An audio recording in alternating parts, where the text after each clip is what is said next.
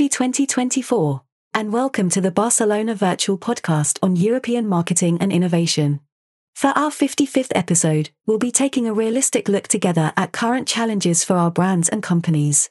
That said, with a huge dose of optimism and innovation. I'm glad you underscored both points, Sonia. Given today's headlines, it seems that threats abound, both geopolitically and economically. Nevertheless, as we all know from any good SWOT analysis, so do opportunities. I fully agree. And that's why I sincerely urge all who have just connected to stay with us until the end. When I listened to the advanced taping last night, I realized how much of a goldmine this episode really is. Well, that's good to know, Sonia. Thanks. And the way we set up this session actually was for our team to look at current problems that many of us share uh, looking for some solutions that may surprise you, and also some tech innovations that are recent that may also help you in the day to day. So, also be sure, please, not to forget the program notes, which you'll find on our blog at blog.bvirtual.com. I'd also mention from the get go that we'll be sharing very fresh, relevant stats from the recently published 2024 Marigold Global Consumer Trends Report. To focus things even more, it seems our title today says it all. How to unmask your most profitable customer. Spot on, George. As a matter of fact, I think we all share the same so called pain points as business owners, entrepreneurs, sales and marketing professionals. And some of these are, for example, how hard it's getting to find good leads, the huge challenge of retaining loyal customers, and quite simply, how urgent it's becoming to increase sales. And I would add, in a sustainable way. After all, profitability comes from people. So I think some of the concepts we discuss here, such as the magic mirror, digital lifestyle, and the cybersphere, are truly perfect for a long term customer relationship. Okay, okay, okay. Wait a minute, Carrie. No spoilers, please. Caleb is right, Carrie. We're putting the cart before the horse a bit, as we say in the US. But it does show how passionate we feel and how exciting some of these ideas are. Shall we jump in?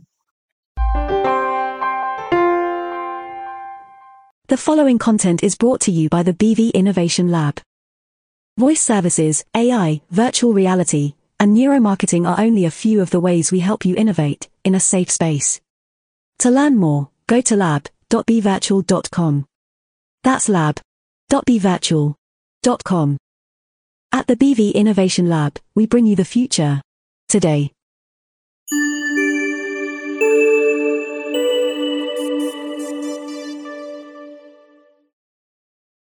You know, Paul, the idea of unmasking your best customer makes me think right away of one thing the Phantom of the Opera. In a way, it kind of sounds a little weird. Well, it's not that we're suggesting that a customer could be a ghost, although the problem of ghosting does really exist, and not just in the personal sphere. These days, people are using the word ghosting to describe someone who simply disappears from a relationship, usually the romantic kind. However, that can also happen between a consumer and their former favorite brand. By the way, Caleb, we recently did design a visual inspired by The Phantom of the Opera when we invited our agency's top clients to our latest BV breakfast. Its theme was the same how to unmask one's most profitable customer. What I don't understand is why you think consumers are hiding behind masks or ghosting brands. Well, that's because they do, Caleb. It happens. It's also the main focus of this first segment. They are absolutely infotoxicated, as it were, and some people have severe trust issues, especially online. I swear, please forgive me in advance, and I certainly don't mean to be flip about it. But this all sounds like something more for a psychologist. Well, George, welcome to sales and marketing in the 21st century. It's all about relationship and the relevance that comes from really knowing our very best customers. Some of the stats that Caleb has brought from the Marigold report back that up.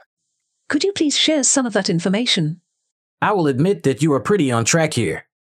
In their study of almost 10,400 consumers around the world, the good news is that a full 63% will continue buying and even pay more for their favorite brands.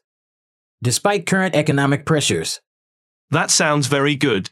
Yeah, but they're actually freaked out about many other things. More than half are super frustrated by irrelevant content or offers.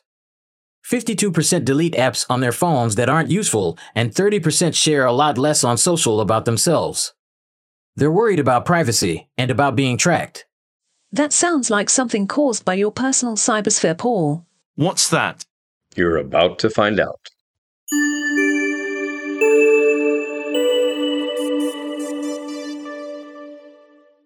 The personal cybersphere. Sounds like something out of a science fiction movie. It definitely sounds cool. And it is because it can help not only to capture new customers, but also keep them happy, generating sales again and again. Yet, on the other hand, it can be very dangerous, a real kiss of death for many brands trying to learn digital marketing and failing. Pardon me for insisting, but again, what is it? The personal cybersphere is a communications model we developed back in 2001 as a way to explain to our clients, but also to marketing students and the public at large, why we were detecting problems and pushback with the very first digital marketing campaigns. George, as our official chief nerd, I do know that you like sci fi movies. Oh, that's actually quite helpful, Carrie. Thanks. George, the cybersphere is a digital shield that 21st century consumers use to protect themselves. It's that simple. And from what you might say? Well, from the tsunami of information and data that literally attacks all of us daily. Only relevant information enters, all the rest is simply noise and bounces right off of this protective circle. Think of it this way in sci fi terms you wake up, place your feet on the floor, and here. Your personal cybersphere has been activated.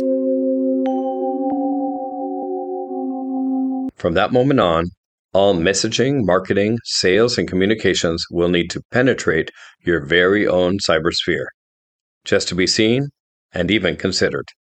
What I find intriguing are the four R's, the distinct levels a brand needs to get past. Could you explain what they are? I think I can. I'm looking at a diagram of the cybersphere right now, which is also in the blog post for this episode. Those four levels are recognition, response, respect and relationship. That's correct, Caleb. Turning now to those of you listening, to penetrate the personal cybersphere, your brand needs to know the password, which is relevant relationship. Your customer will then let you in. The first R, recognition, is activated when a consumer recognizes your brand as a company or product of this century, the new millennium. Your brand is current and relevant. If you then get him to respond by engaging with your brand, and your response is fast and relevant, you've activated the second R. As a matter of fact, as early as 2016, McDonald's global marketing director oriented the company to adopt a mantra of hashtag the speed of now. Wow. So, you respond fluidly and fast. What happens then? Aretha Franklin sang it herself. And don't worry because I won't be singing it here. R E S P E C T, respect. The more your interactions with that customer are relational and relevant, the more her respect will grow, leading you to the fourth R, relationship.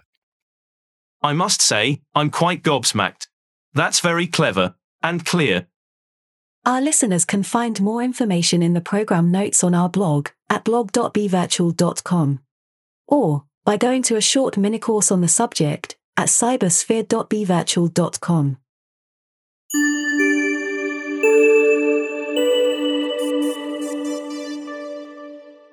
Here's where things are going to get real.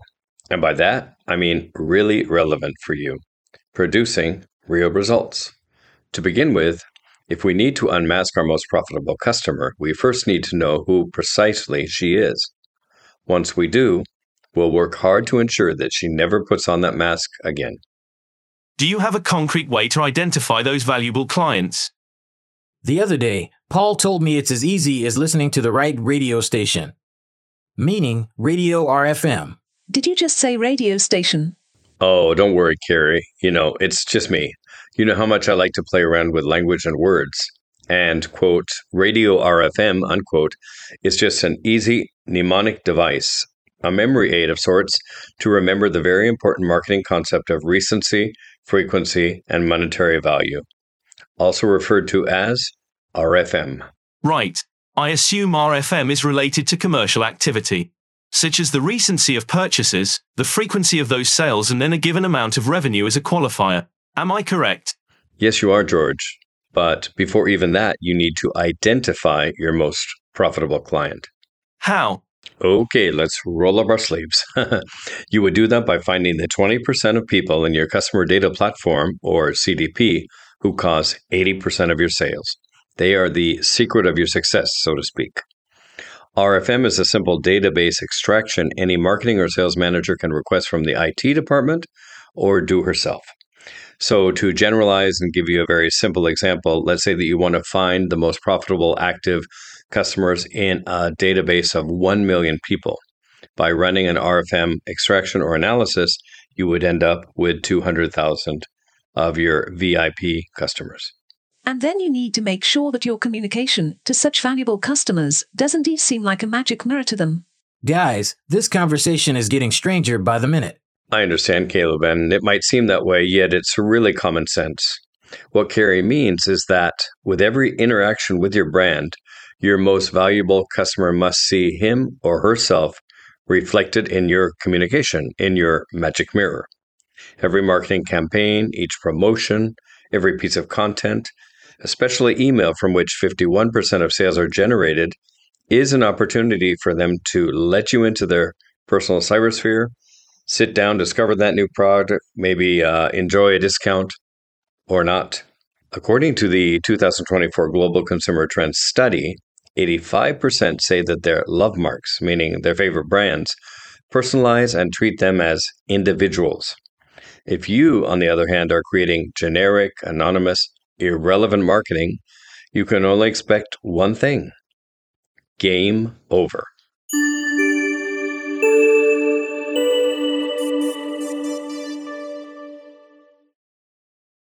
Your final words there were, well, kind of harsh, Paul. Game over? Yikes. Still, it is absolutely true. You need to invest in getting to know your best customers. It's the only way they will show themselves without the mask. That makes for great poetry, but how does that increase sales? Or help us to connect with truly qualified leads? Let's get real, as Paul said earlier. I think I can help. Yet time is limited, so I'd suggest three initial solutions, some of them cutting edge. We'll put more details on this episode's blog post and then perhaps do more deep dives on such topics this season. Number one, Caleb, let's talk about the new way to create buyer personas, profiles of one's ideal customers using AI. You worked on that with Benedict last month. That was awesome.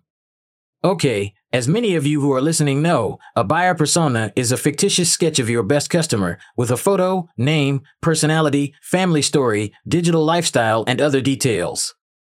Usually, this information can come from actually knowing real customers, or if not, from focus group research. What Ben and I did was to create online meetings with AI bots called synthetic users. The results were really helpful. I've put more information and a short use case video on our blog. And it's a first step in getting to know more details. This will allow you to create a more personalized magic mirror for your marketing. It's the most basic step after which it is essential to know more about their digital lifestyle, how they use tech in their daily lives, in order to connect with them using the right channels, at the right time, and with the right tone. We might mention gamification also. It's the perfect way to acquire first party data directly from such VIP customers. We have examples of this on our blog. Great reminder, Carrie. Number two, for Derby Hotels Collection and AMC Cinemas here in Europe, Surveys that are more like games have been great sources of such personal information with users' permission. And I'd also mention platforms such as Qualifio that make it very easy to create entertaining promos and experiences online. In work for Unilever and also for Derby, using narrative forms was also key to getting conversion rates of 55% and more, allowing us to get to know our most important customers even more. I know we're wrapping up, but would you have any other AI generated tools we might recommend to our audience? In RBV Story Studio, we've had great success with Feeder's predictive AI George. We use facial coding with micro expressions to pre test videos before release. I've put the link in the program notes. Paul, could we already mention to Wise.ai? Well, since George is a bit of a sci fi fan, how about a helpful bot like HAL from the movie 2001 A Space Odyssey? In the BV Innovation Lab, we're currently testing a new AI platform that distills the most relevant information from your website, e commerce, or other channel in a very personalized way for each and every person who interacts with him. And I know that not everyone is a fan of chatbots because many lack relevancy and are actually creating more work. Yet Twize.ai looks promising at first glance. Sonia, would you mind closing this episode for us? I'd be happy to. We do hope that you've enjoyed this first episode of season six and that you've discovered some practical takeaways for your own particular project or challenge. We truly appreciate you. See you next time.